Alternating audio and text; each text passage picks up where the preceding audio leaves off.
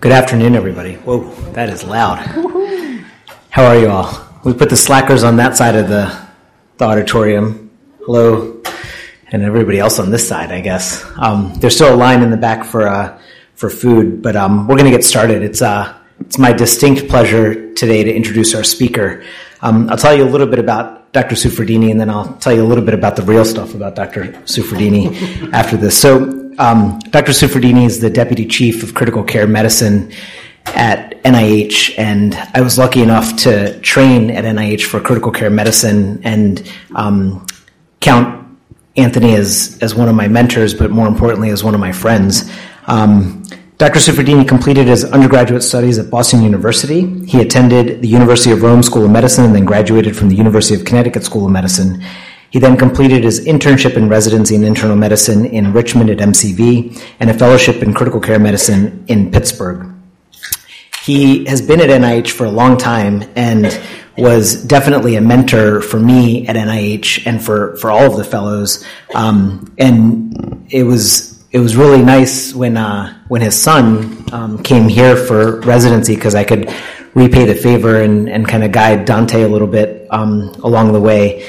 But really, I remember not just Anthony guiding me from a um, career perspective um, in what I was doing, but also kind of being right there when I was training in critical care medicine. Nothing can be more more daunting when you're a fellow or a trainee and you have a patient who is incredibly sick, and to have someone with the skill set, knowledge, and bedside manner that Dr. Suffredini has um, at your side while you're taking care of these patients um, made learning there and taking care of patients there a privilege and an honor. And um, I owe a lot of where I am today to this gentleman standing to my right. So today we're lucky enough to have him come talk to us about will omics improve the diagnosis of sepsis in critically ill patients? And with that, everyone please give a warm welcome to Dr. Suffredini. Thank you, Dr. Thank you very much. That's very, very kind words. Well, he said I was his mentor. He was really the tormentor, actually, for most of the time. When I showed this title to my wife, she said, Well, who is Will Omics? And I said, Okay, we're going to have to start over in terms of kind of making this very clear. And I, I trust most of you understand that, you know, omics is the, you know, the, the, the new word of the, of the 21st century where we have put any study of pools of molecules that potentially affect function and structures of cells are going to have some impact on on what they do. And so, it, you know, there's a lot of big data, and it, you know, will this really improve what we do at the bedside? And so, uh, hopefully, I'll give you a sense of where the state of the art is, if you will. Um, so, I don't have any disclosures, and um, anything I say, the federal government may or may not agree with. Okay, so. So this is the objectives. I'm going to talk a little bit about the limitations and consequences of the current approaches to diagnosing sepsis, talks about some of the non-culture based methods to identify pathogens, and then talk about this. There's some very interesting recent studies where they've integrated host response with novel ways of looking at pathogens in acute respiratory failure, and I think that's sort of where the future is going to go. So, what's the difference between infection and sepsis? And I think, you know, sometimes the students ask this question. And so, you know, the consensus definition that came out of the, you know, the JAMA conference back in 2016 was that sepsis differs from infection because it's a dysregulated host uh, response to infection, it's impaired physiologic regulatory mechanisms, and uh, with, uh, you know, with vital organ dysfunction. But it is, you know, the word dysregulated is really used everywhere. But there's no, you know, there's no metric that says, oh, I'm going to get some serum dysregulation and see if I can, you know, see if someone's really septic. So there's no clinical measure. This is all a hypothesis about dysregulation. And I'm sure you have dealt with these, and we deal with a lot with immunocompromised patients. And talk about dysregulated inflammatory responses. They have fundamentally differences in their in their in their uh, inflammatory responses. But that's the concept. And so, you know, we talk about the syndromes, and so we know that sepsis, sepsis is this life-threatening condition that arises when the body's response to an infection injures its own tissues and organs. And septic shock is that subset in which there's underlying circulatory, cellular, and metabolic abnormalities that are profound and substantially uh, increase mortality. And so these are shaped by things like microbial factors, you know, pathogen vir- uh, virulence, the etiologies, uh, and antibiotic resistance, a lot of different host factors like age, sex, genetics, comorbidities, underlying diseases, uh, different sources of infections, and these characteristics evolve over time. And there's a lot of biological and clinical heterogeneity. And so you think about this, there are at least 10 to 12 factors here that can be substantially different in every single patient we see in the ICU. And if you believe that there's one molecule that will tell you everything about it, I think that's not very, that's probably not the correct answer. Uh, and so, you know, this is this little paradigm that we that has been put together. The idea of infection and a smaller subset is sepsis per se, where there's life-threatening organ dysfunction, and then septic shock is a much smaller set where there's circulatory, cellular, metabolic abnormalities, and these, of course, escalate as the person gets sicker, and it's pro and anti-inflammatory responses with almost every single system in the body gets involved when a patient has severe sepsis, septic shock, including, you know, the central nervous system, autonomic nervous system, hormone, bioenergenetics, metabol- uh, metabolism, as well as coagulation profiles. And so, you know, those are things to kind of keep in mind, particularly when we talk about, well, how are we going to diagnose this? So we make this clinical diagnosis of sepsis. How does that work? Well, the presence or the suspicion of an infection and systemic signs, these are pretty basic. You know, tachycardia, tachypnea, leukocytosis, fever, hypothermia, evidence of organ dysfunction like hypotension, oliguria, acute liver injury, or lung injury, and these things. But the punchline is there's really no true gold standard for the diagnosis. And it does ultimately, everything we do requires uh, good clinical judgment to determine is the infection present and how is the infection related to alterations in organ function. So I think you would all agree beauty is in the eye of the beholder. And indeed, sepsis is often in the eye of the beholder as well. So this is a study that Chanu Rhee did. Uh, he looked at 94 intensivists who eight years of median experience. They gave them five different vignettes and said, "Can you classify them as sepsis, severe sepsis, septic shock, none, etc." So here are the five vignettes cardiogenic shock with heart failure, no infection, pyelonephritis, colitis, and hypotension. Gets better with fluids, antibiotics, high normal lactate, COPD exacerbation. And the fifth one was neutropenia, fever, gram negative rods in the blood, hypotension, and vasopressors. And these 94 very smart intensivists, you know, the, the kappa agreement was very poor. As you can see here, the one thing that everyone agreed on was that was pretty straightforward. Neutropenia, fever, and vasopressors. That was in, in purple there. Everyone agreed that that was septic shock. So it was pretty clear that, you know, there's a lot of subjectivity in even how intensivists look at, is the infection present? And is the organ failure pre-existing or is it exacerbated or due to the infection? And so this whole idea of there's objective criteria that are needed uh, and standard methodologies for surveillance, benchmarking, and reporting. So um, that was a theoretical concept. So this study was done in Netherlands, and they looked at 2,500 ICU patients brought to the ICU because of clinically suspected sepsis. And they looked at them in post hoc analysis and said, okay, how many really had infection? 13% had none, 30% were possible, 25% probable, and then th- definite 33%. Mortality ranged from 21%, you know, 18 to 21% on average, but interestingly, when they looked at a multivariate analysis, the probable or definite infection was associated with a lower mortality. Now, that could be, and they postulate that maybe the correct diagnosis or the syndromes that were causing the appearance of sepsis were not properly pursued in the, in the patients who had none or possible infections. But the idea is that the clinical diagnosis of sepsis corresponds poorly with the presence of infection on their post hoc assessment. So here's a study that was in CHEST 2011, and they looked at ICD 9 codes, and I can almost guarantee you'd see the same thing with ICD 10 codes. On the left side are the frequencies of hospital admissions in red, and mortality rate is shown in blue. And so the hospital admissions were raising, you know, they went considerably over a uh, uh, eight year period, and the mortality rate went down, and everyone felt, wow, that could be really important, and perhaps it made them feel very good about themselves. However, the problem is insurance claims that I think many of you are aware of for either sepsis dysfunction, uh, spe- their specific codes or codes for infection organs are very subjective. They require judgment. Uh, is the infection causing the organ dysfunction? And the people who do coding have many incentives. And one of the incentives to increase reporting is to maximize reimbursement and to decrease reporting if you're being looked at for benchmarking. So those become like you have no idea in terms of the epidemiology of what we deal with on a daily basis.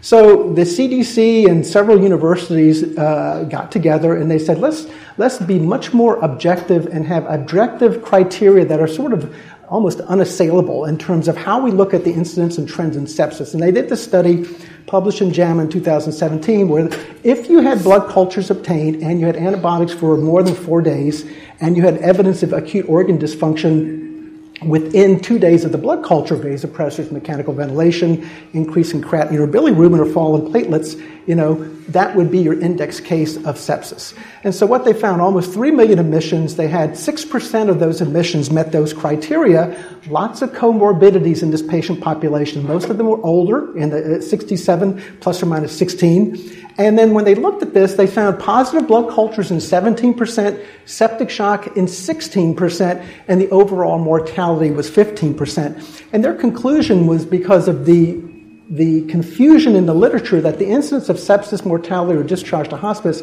has not changed between 2009 and 2014, and electronic healthcare record clinical data provide much more uh, objective estimates than claims based data for sepsis surveillance. So the question is, does it make a difference if you make a diagnosis? So if you make a specific diagnosis microbiologically, does it make a difference in patients with sepsis or septic shock? And so here's a study that recently just was published from the University of Michigan. They looked at 10,000 hospitalized patients. This is all across the board in the hospital. And they looked at culture negative, about 9,000, and culture positive, about 10% of that, 1,000 patients. And they looked at their survival, and actually the culture negative uh, patients had better survival uh, overall in the hospital population. And when they looked at septic shock, a much smaller fraction of the entire population, actually the people who were culture positive uh, had a worse outcome. But they said the most important factor with regards to negative cultures was the receipt of antibiotics within 48 hours uh, of sepsis. So here's a prospective study that was done in Singapore, and this is they are asking the question what's the outcome of culture negative and culture positive severe sepsis with appropriate antibiotics? And you can see on the left and right, culture negative outcome was about 35.9%, culture positive with appropriate antibiotics, uh, the, the difference was not significant. And so, how is it that we don't have the ability to document infection? Well, antibiotics uh, prior to uh, organ dysfunction, limited diagnostic workup. I'm sure that your workup is not the same as a community hospital workup in terms of sepsis because you have the opportunity to order lots of tests, as we do, and some of the hospitals don't have that capabilities. And the bigger issue is is missing non-infectious causes for clinical syndromes like adverse drug reactions, malignancies, etc. So here was their third group that they looked at in the study I just described to you, and they said if you were culture positive and had inappropriate antibiotics, you did much worse. Well, that's not a big shock to I think most people. So it probably does make a difference if you have to be targeted in terms of what your therapy is after you start empiric therapy if you don't have a specific bug. So here's, here's 5,000 patients that were presented in the hydrocortisone trials of septic shock.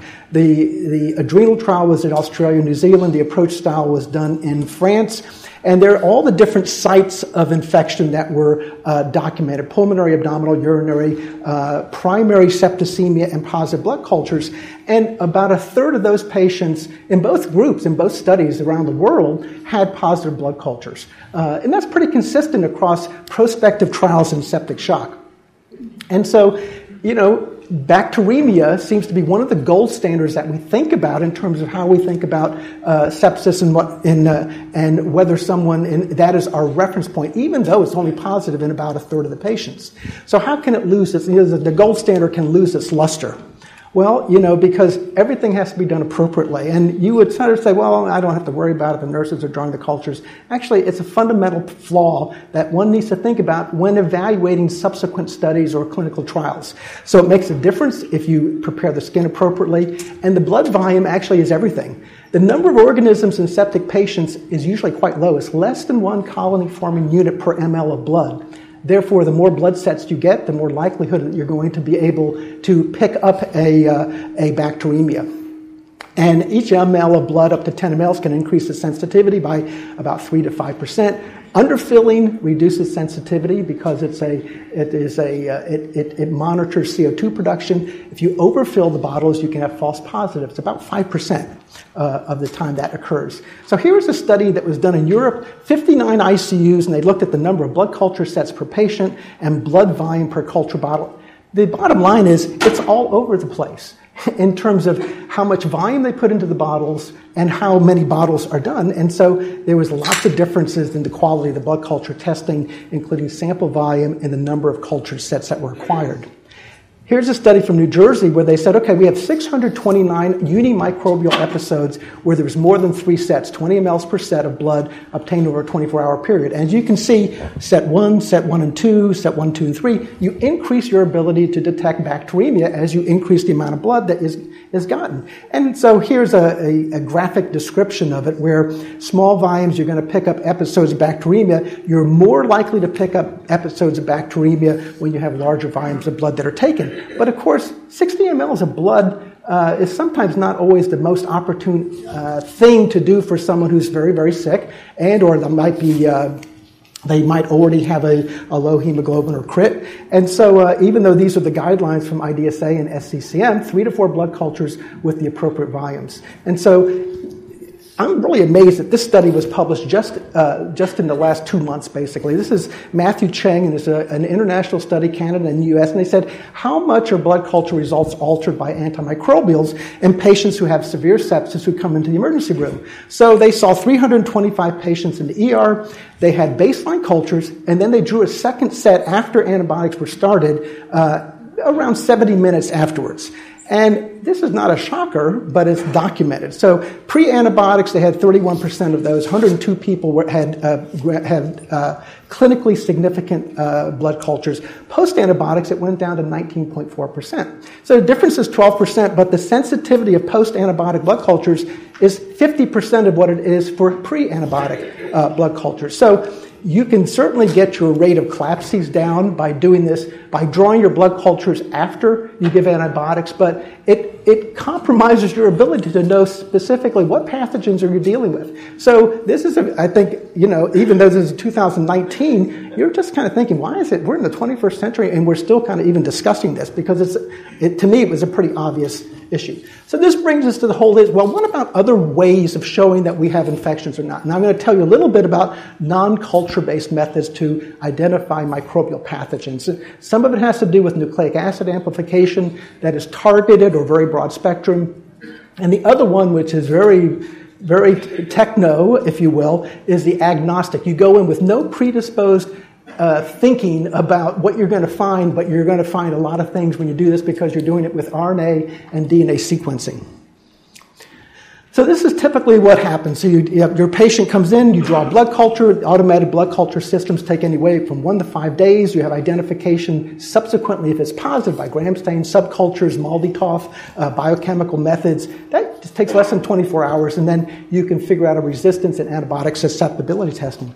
I'm going to focus primarily on tests that are done directly on a blood sample where DNA is extracted, and then there's a bunch of tests that can be done multiplex PCR, 16S ribosomal DNA sequencing, or cell free DNA next generation sequencing, which has the potential to do genus and species identification. It can't tell you specifically about whether the protein that is relative to resistance is there. It can tell you about the genes that are present, however, that might be associated with resistance. So, what are the advantages of this direct molecular uh, um, methodologies? Well, the advantages are you can directly detect pathogen DNA by PCR using the selective amplification of specific regions. It's very sensitive and specific. Uh, you can sometimes detect very fastidious or non culturable organisms. You can look at resistance traits. However, ne- there's always a downside to technology, and one of the limitations are there can be interference of the primers to do the PCR or the amplification by human DNA, blood components such as iron, uh, heparin, immunoglobulins. There are limits of detection that you have to. I, I, bring these to your attention because as you look at studies, you have to say, hmm, is this really as good as one as the authors are promoting?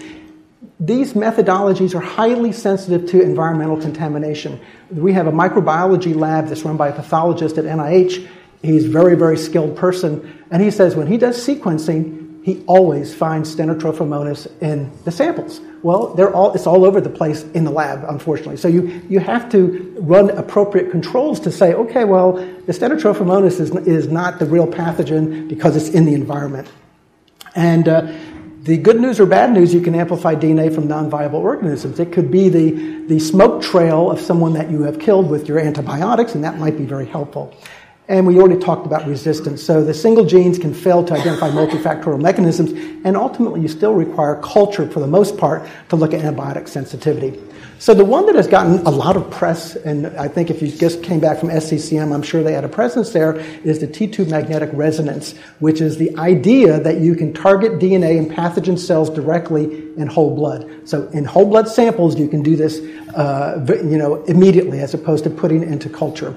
The cells are lysed; they amplify the DNA, and then there is an aggregation with uh, superparamagnetic particles coated with target specific binding agents and they're put into a desktop uh, uh, platform that is a magnetic resonance. Uh, uh um, uh, it measures the magnetic resonance where there is a relaxation signal of the water molecules changing their their configuration, and that indicates the presence or the absence of a target. A very clever and very novel methodology. And so it's been promoted and was originally approved by the FDA to look at this T2 Candida panel, where they looked at five of the most common um, Candida species that we find in critically ill or, immunocompromised patients. And the study that kind of pushed this forward was that they looked at 152 patients with positive blood cultures for Candida, and then they followed them for one to six days with the T2 assay and with blood culture. And the T2 positive was, was 45% after they started their therapy, whereas the blood culture stayed positive only for 24%. So it had a clinical sensitivity of 89%. But the point is, it's probably detecting viable and non viable organisms because you've already started therapy. So they've now added a second platform, which is a T2 bacterial panel. And the, that's shown on your right hand side, which is uh, five different organisms, the ESKAPE organisms Enterococcus faecium, Staph aureus, Pseudomonas, E. coli, and Klebsiella pneumonia. And uh, so that's a very, again, a powerful tool that might be very important in terms of, of uh, helping you narrow your focus down in terms of, uh, of how you treat a patient. So how does this, how would this be operationalized? So here's a, a large study that was recent, just, just published this past year where they looked at 1,400 patients who were hospitalized. These are not ICU patients, anyone who had a blood culture done in the hospital, of which out of that 1,400, only 6% had, had uh, blood culture positivity. And 35 of the 39, that's 2.7% of the total, were positive for those bacteria, the ESKAPE bacteria with this uh, T2 bacteria panel. The time to the positive result was notable. So it's four to eight hours to get that versus 24 to 52 hours for the blood culture. So you have immediate information that you can act upon and maybe even narrow your, your treatment strategy down. And the, the other positive blood cultures, they had non-ESKAPE bacteria, they had negatives. However, they had 146 negative blood cultures that were positive with this T2 uh, bacteria panel. Um, they had a, a, group of people sit down and adjudicate okay, maybe 60% of those had probable or possible infections. They were receiving antibiotics, and maybe that could account for their positivity, but clearly at, at least 40% of those were really truly false positives. So what did they make of that? Well, they said, well, maybe it's non-viable organisms, maybe there's growth inhibition by the antibiotics, maybe it was below the limits of detection for the culture, uh, or transient or intermediate bacteremia or contamination from the environment. Lots of potential problems, but you still need to think about that as a, as a concern. So the, uh, the sensitivity and the specificity of the targeted bacteria are about 90%. For the, any other organism, it, the sensitivity goes down to 43% with a specificity of 89%. So, what's the role of these rapid diagnostic tests going to be in clinical management? Well, the advantages are you have rapid results of common pathogens causing bacteremia. You can also assess the effects of prior antibiotic administration on pathogen detection, and it might be that that effect may be lessened by this knowledge, if you will. But clearly, there are limitations. Number one, you can have polymicrobial infections, and you won't pick up the other organism that's not on the panel. Uh, the testing of bacterial resistance still requires culture, so you can have a highly resistant Pseudomonas that you have to hope or guess or assume that it could or could not be uh, highly resistant. The, the other question is, you know, this whole issue of what's called diagnostic stewardship. Do you order this test on everyone who has a fever and hypotension in the ICU or in the ER? Well, you're narrowing your focus and you add substantially, obviously, to cost. So you have to demonstrate value, and it is not unknown with the current state of the art, if you will, on how it's going to affect clinical management. There have been several studies where the clinicians have been provided with information, but in, in, in the absence of a very aggressive antibiotic stewardship program, people say, that's good, I'm going to keep on doing what I'm doing. I'm going to keep on on the broad spectrum that I'm currently on. And so how it is additive or not to conventional microbiologic testing remains to be seen. So, the next area I'm going to tell you a little bit about is next generation sequencing of cell free DNA for pathogen detection. So, as you can see here, this is the needle in the haystack. And I use that analogy because pathogen DNA that is circulating in the body is like a fraction, by one hundredth or a thousandth of the rest of the DNA that is in blood. And that comes into being very important, obviously. So, circulating cell free DNA in critical illness, it's there. Human, there's cell free DNA, and anyone who is sick, cell necrosis is released by apoptosis from trauma, severe sepsis. It's part of the secretion of the, uh, from tumors, and that's how we do liquid biopsies. Um, cell free DNA can also be present in donor DNA and that is used as a measure to look at the acute rejection in solid organ transplants. So the, they look for SNPs uh, that are only associated with the, uh, the, the, the, donor organ. And as that titer rises, you know that the organ, heart, lung, liver, kidney, etc., are potentially uh, starting to have rejection occurring. Well, what about non human cell free DNA? And this is, again, gets back to this hypothesis free approach to test for the presence or the absence of infection.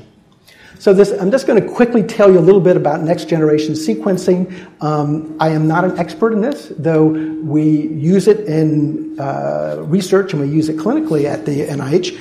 Uh, and so this idea that you start with clinical specimens that are going to be the host, the normal microbiome, and possible pathogens, you extract and purify their nucleic acids. And that big mixture, you have DNA, RNA from the host and from the uh, environment as well as from the potential pathogens that are present. The uh, RNA can be uh, converted to cDNA. You can make a library of it and fragment the nucleic acids and add the, an adapter to immobilize it for sequencing. And then you can uh, start this next generation sequencing of many different reads. Across, these are millions of reads, like 20 million reads to tell you, okay, what do you have in this mixture? And the analysis is very complex. You, can, you have to get rid of the host reads, the host uh, effect, and then identify the individual species making up the metagenome or the metatranscriptome. So this is a company called Karius. I don't know how many of you are aware of this company. And they, they came out of a lab at Stanford and they, it, they have a proprietary molecular biology and data analysis that uses deep sequencing to detect microbial DNA directly from the cell free DNA in blood. And it's a CLIA certified lab.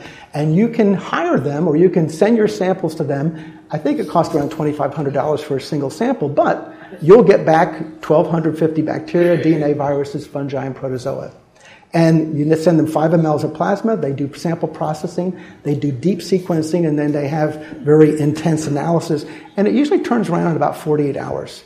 So you know, this has been used um, in, in our facility for very enigmatic infections in immunocompromised patients, but there are several reports, for example, in the literature where they've looked at central nervous system infections that were, didn't come up with the usual suspects, if you will. These include leptospirosis, brucellosis, amoebic men, uh, meningoencephalitis and different types of encephalitis like Epstein-Barr, Japanese encephalitis.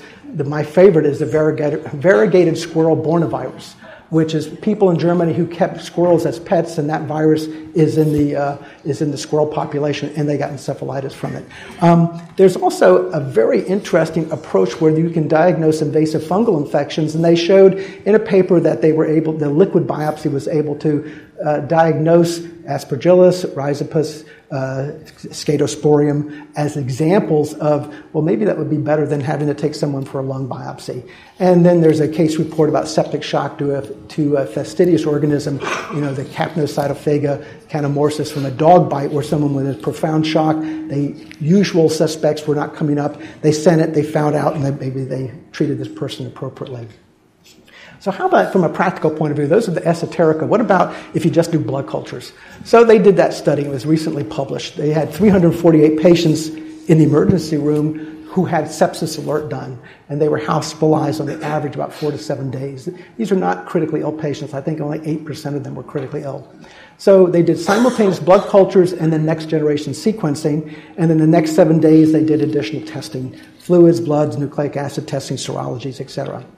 And what was the, the overall effect? Well, when you did cell free DNA next generation sequencing, they were able at the end of the study period to diagnose about half of those people had a specific, credible microbiologic diagnosis to account for their sepsis alert.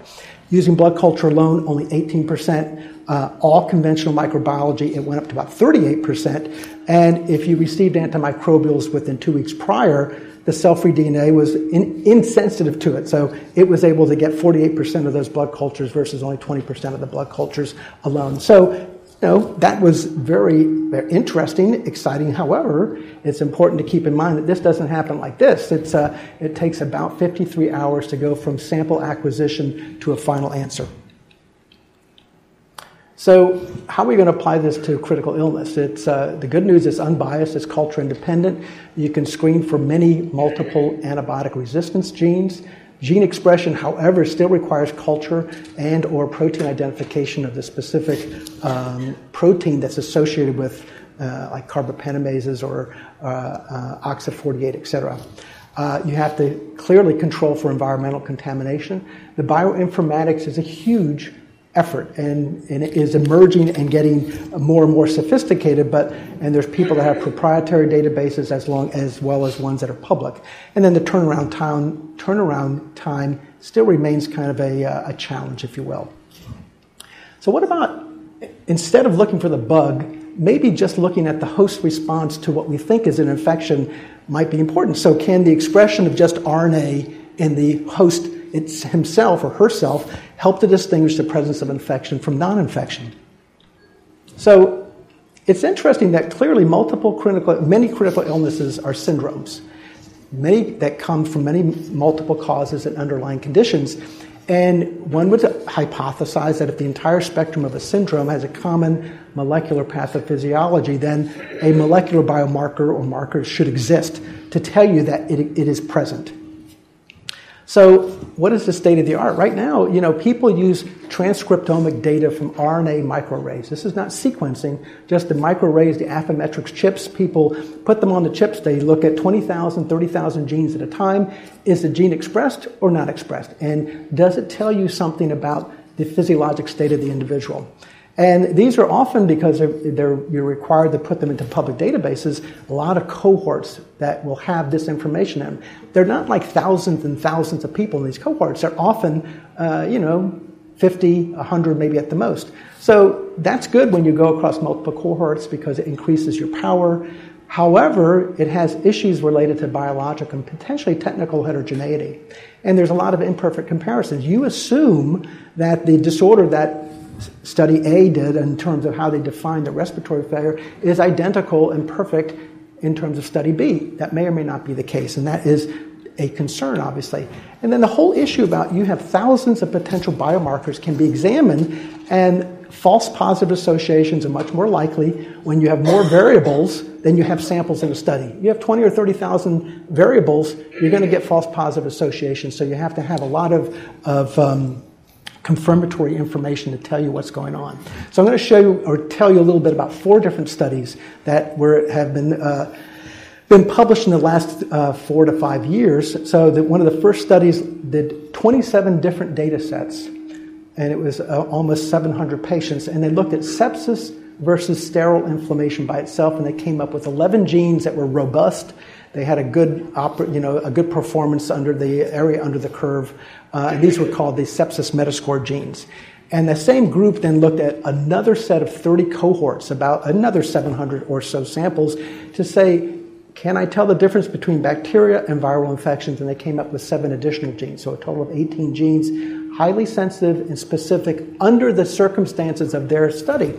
Um, what doesn't come out, however, is what happens if you have like uh, influenza and you have Staph aureus? Are you going to have the, the same capabilities? And that's not very clear from the study. This was a prospective study that was centered at Duke, where they did uh, had uh, acute uh, respiratory illnesses. Um, they had a derivation platform and then a validation, and they had 134 genes to identify sepsis, uh, bacterial, viral, or non-infectious causes of these acute respiratory illnesses. And they had pretty good accuracy in terms of what they did, and a, a very interesting approach, particularly in febrile infants, uh, less than 60 days old a study was done 80 bacterial, 190 without bacterial infections, and 10 genes were identified. Now, it's not always clear and not always obvious that the 11 genes in the metascore are found in the 134 genes with sepsis. Some of them are, but not all of them are. And this gets back to this whole issue of the study heterogeneity and the concerns about that. So this is a test. This, I don't know if you have used this here. They're called the SeptiCyte Lab uh, test, and it is a uh, an FDA approved test. It was approved like three or four years ago, and it looks at four genes, and it basically says these four genes are going to be able to discriminate sepsis from non infectious systemic inflammation. And they are estimates of uh, estimated 82 to 89 percent for that distinction. And in the paper that was published two years ago in the, in the, in the Blue Journal, they, they asked this question and they said, okay, how do they decide sepsis versus systemic inflammation? Now, we already talked about, or we already sort of, I presented you some of the challenges of the clinical diagnosis. And what, what was interesting here, they had three people who were, who were arbiters of deciding, yeah, you're septic, no, this is systemic inflammation, yes, you have these positive uh, cultures or not. And the very last part that force, meaning all of them disagreed about what this what the status of the individual patient was, um, and they still came up with a they had to redo their analysis. So there's been a, sort of a not a, a systematic review that was uh, that was done uh, this last year where they looked at that specific test of four genes. And they said, yeah, it was approved by the FDA to distinguish sepsis from non infectious causes, but they, you know, almost 2,000 patients, 1,000 with sepsis, 1,000 with non-sepsis. They found there was substantial patient selection bias present in all the studies. The sensitivity was 90%, but the overall specificity 60%. And they concluded that the discriminative ability was very similar to CRP and procalcitonin. In other words, it really wasn't that much of a blockbuster and the performance varied across different patient groups and by disease severity. So pa- patients with pneumonia had higher scores with those four genes than other illnesses. The distinction between sepsis and a healthy uh, subject, healthy, was not very clear. And so that's problematic, but it, maybe it's a metric of how sick you are. But in terms of is this ready for prime time? I don't think so. I don't think it would be, it would add any value to how you manage patients.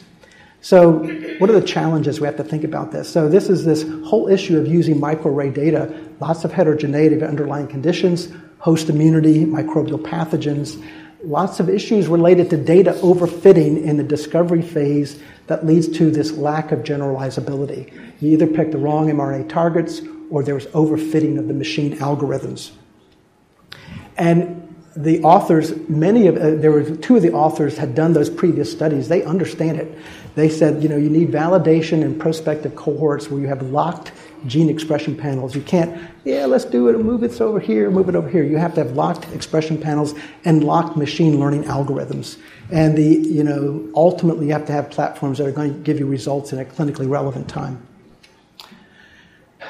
So the last area I'm going to tell you a little bit about is whether you can uh, use host responses with the microbial detection to inform a clinical diagnosis. And that would be kind of very novel because we don't do that currently. So, this was a study where they asked can we integrate the host response in an unbiased microbe detection for lower respiratory tract infections in critically ill patients? This is a study that was done at, the, at UCSF. And their hope was can we improve the diagnosis of lower respiratory tract infections when they're confounded by prior antibiotic therapy, by immunosuppression, by colonizing bacteria in the airways as well as an altered lung microbiome. And so what they did is they did metagenomic next generation sequencing of tracheal aspirates of 92 patients intubated for acute respiratory failure. And they did RNA sequencing and DNA sequencing. So the RNA sequencing has the advantage that it'll pick up RNA viruses as well as the DNA sequences picks up the DNA viruses. And their hope was to be able to do expression metrics of the bugs, all the bugs the, that are in the, you know, as well as the airway microbiome, as well as the host transcriptome. And they wanted to identify lower respiratory tract infection positive patients clinically as well as microbiologically from the non infectious acute respiratory failure. And what they found was that lower respiratory tract infections are associated with a lower microbial diversity. In other words, the predominant bug that is occurring, and this is based upon their sequencing, um, uh, has basically suppressed the diversity of the usual microbiome and the colonizers, if you will, compared to uh, patients who didn't have lower respiratory tract infections. Using the next generation sequencing, they found you know 22 causes that were plausible as lower respiratory tract infections that were not picked up by usual microbiologic testing. And they found 414 host response genes that were upregulated in lower respiratory tract infection versus none. And it's interesting that the lower respiratory tract infections were enriched for innate immunity, which makes a lot of sense, whereas the patients who didn't have uh, any lower respiratory tract infections, they were enriched for oxidative stress. Uh, they ultimately took chi- uh, 12 genes out of that 414 host response genes and used them in several models that they developed. And what they found is that when they tested in a validation cohort, they found that the pathogen metric, the microbial diversity metric, and the host transcription classifier all had very strong uh, areas under the curve in terms of their uh, in terms of their uh, sensitivity for, for picking up their targets. When you combine them, they did 100% sensitivity and 87.5% specific with, with a negative predictive value of 100%. So this is a very interesting pilot study that's sort of saying this is where things are going to go, and it really suggests this novel approach to not just lower respiratory tract infections, but perhaps when we deal with patients who have ARDS and you say, oh, what's the cause of the ARDS? Well, it could be A, B, C, D, E, F. And you think, well, wouldn't it be nice to really be very targeted and understand specifically what the pathogenesis is and what's going on? And so I think this is where the future is going. So will omics improve the diagnosis of sepsis in critical patients? Hmm, maybe. So we have a lot of syndromes of inflammation without detectable pathogens. Um, they may be related to fragments or remnants of known pathogens non cultural pathogens or previously unrecognized or uh, novel pathogens. And, you know, whether we have transcriptomics, proteomics, metabolomics will improve the diagnosis of sepsis, I think probably it's going to happen. Uh, the issue is cost, bioinformatics, and workflow, and the challenge of integrating omic data in real time and, and whether they ultimately affect outcome. So, the last thing I'm going to leave you with is the editorial that was written for that study I showed you, where they're looking at genes, microbiome and specific pathogens. And they, they, they're on the top there is the microbe targeted. It starts in 1875 where microscopy and cultivation of organisms were done. It took about 100 years before we got urinary antigens. That's in uh, 19, about 1980. And PCR made its way to detect microbes in about 2000. And then in terms of host targeted uh, uh, diagnostics in pneumonia, uh, the most one of the most common causes of sepsis. Neutrophil count, you know, bandemia in about 1900, sed rate in about 1930, C-reactive protein 1975, procalcitonin 2000. But it's interesting that we've gone from a cellular to sort of a molecular uh, thinking in terms of how we do things, but we re- restricted our thinking to the microbe itself or to the to the host response itself and not really integrating them. And so they I thought this was a clever idea. You know, pneumonia is a 21st century problem treated with 20th century therapies and diagnosed with 19th century tools. And so they're very optimistic that the study I just showed you that looked at microbial metagenomics, microbial metatranscriptomics are the organisms uh, reproducing, and therefore you can get their transcriptomes. And what the host transcriptomes are doing is, uh, is it's really the beginning of a new era in terms of how we think about diagnosing infection. And this is what they came up with. So on the left is what is currently done, and they talk about the, this whole idea of integrating host response and the microbe detection itself. And maybe they're very optimistic, but this idea, for example, in terms of point of care testing for DNA and RNA sequencing. So, is that so far off the mark that you would be able to get real time microbial metagenomics, metatranscriptomics of the microbes, and host transcriptomics? I don't know how many of you have seen the Oxford Nanopore sequencing platform. It's as big as my finger. That's as big, and it plugs into a laptop computer, and you can do nanopore sequencing on it in real time.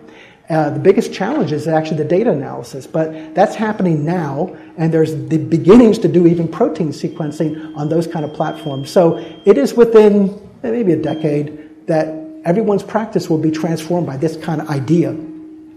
The idea that you can rapidly quantify the microbial burden and maybe get rapid cytokines metabolite quantification with uh, a lot of uh, point of care uh, bedside molecular quantification, and this whole idea that maybe you can also look at real time host and microbial metabolomics with point of care exhaled breath analysis. And that is another area that is being looked at because it has potential for diagnosing infection and following infections in a relatively non invasive way.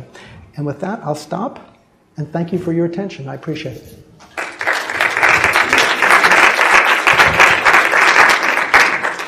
If you have any questions, I'm happy to answer them.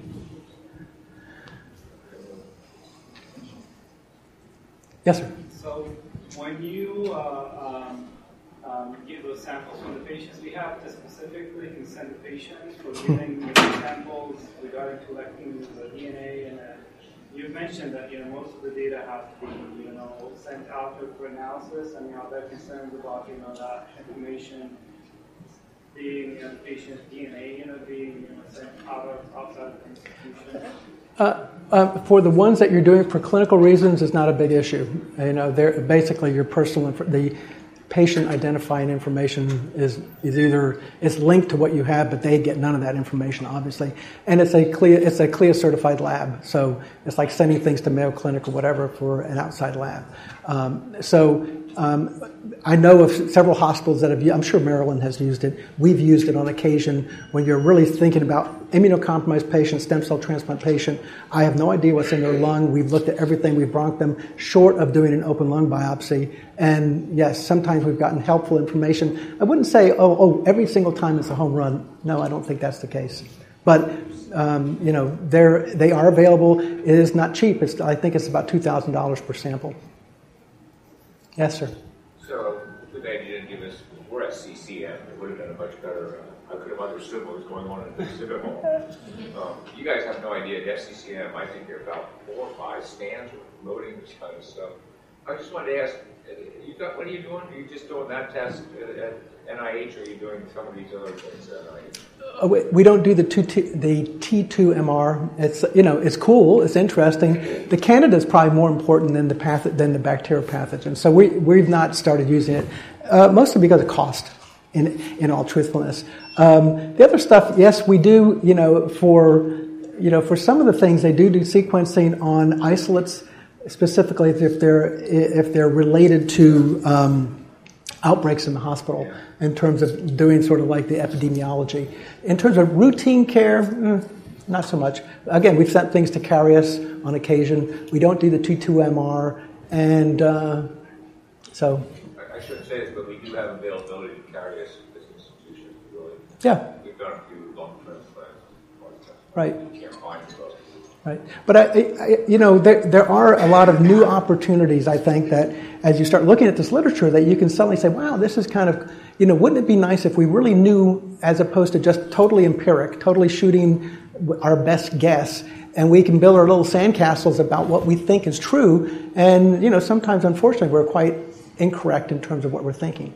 I think in terms of the whole host microbiome uh, pathogen detection in patients with ARDS would be really quite interesting because you know, how you figure out colonizers from real pathogens, how you figure out what the true cause of the um, of the uh, underlying illnesses is, you know, one of the big things for the next decade.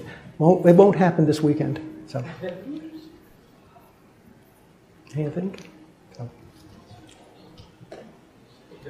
Thanks very much.